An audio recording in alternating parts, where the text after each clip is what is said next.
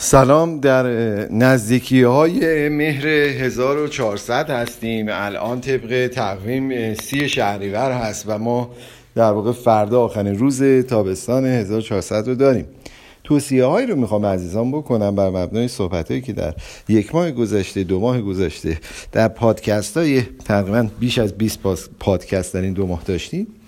راجع به این که یه سری توصیه دارم. این توصیه ها رو خیلی شفاف میگم و سعی کنید به این توصیه ها عمل کنید. به دلیل اینکه توصیه های مهمی است اول توصیه اول اینه که در رابطه که احساس می‌کنید حالتون بده و عزاز روحی روانی داره به شما ضربه می‌زنه سری خارج بشید. نمونین در رابطه که احساس می‌کنین رابطه بار روحی روانی داره برای شما.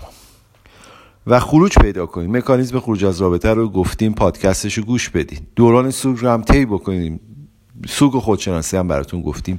حتما پادکستش رو گوش بدین. نکته دوم. اگر دیدین که می‌خوایم وارد رابطه جدیدی بشین تجربتون از رابطه قبلی رو وارد رابطه جدید بکنین. نه ویروس رابطه قبلی رو. مکانیزم خروج ویروس رابطه قبلی رو در کاغذ سبز گفتیم می‌تونین گوش بدین. و تجربتون از رابطه قبلی درسیه که در تکرارها براتون اتفاق میفته یعنی یه چیزی تکرار شده باید یه درسی ازش بگیرین. این رو هم باز در کاغذ سبز و تکنیک برطرف کردن کاغذ سیاه بهش اشاره شد. توصیه سوم. در یه رابطه باید که برد برد باشه. اگه می‌بینین یه طرف برنده یه طرف بازنده است از رابطه خارج بشین.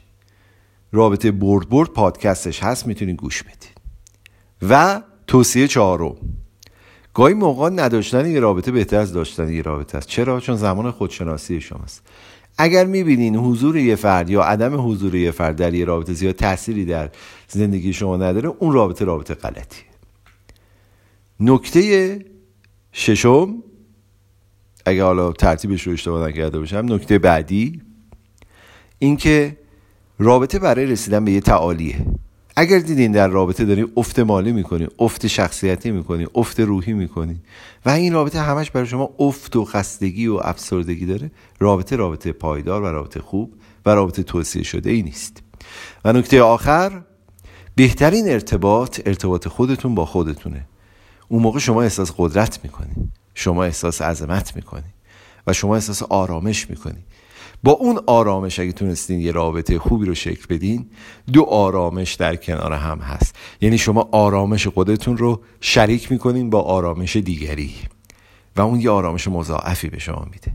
نه اینکه گمراهی خودتون رو شریک بکنین با ناآرامشی طرف مقابل و برای شما بار روحی و روانی داشته باشه. متشکرم.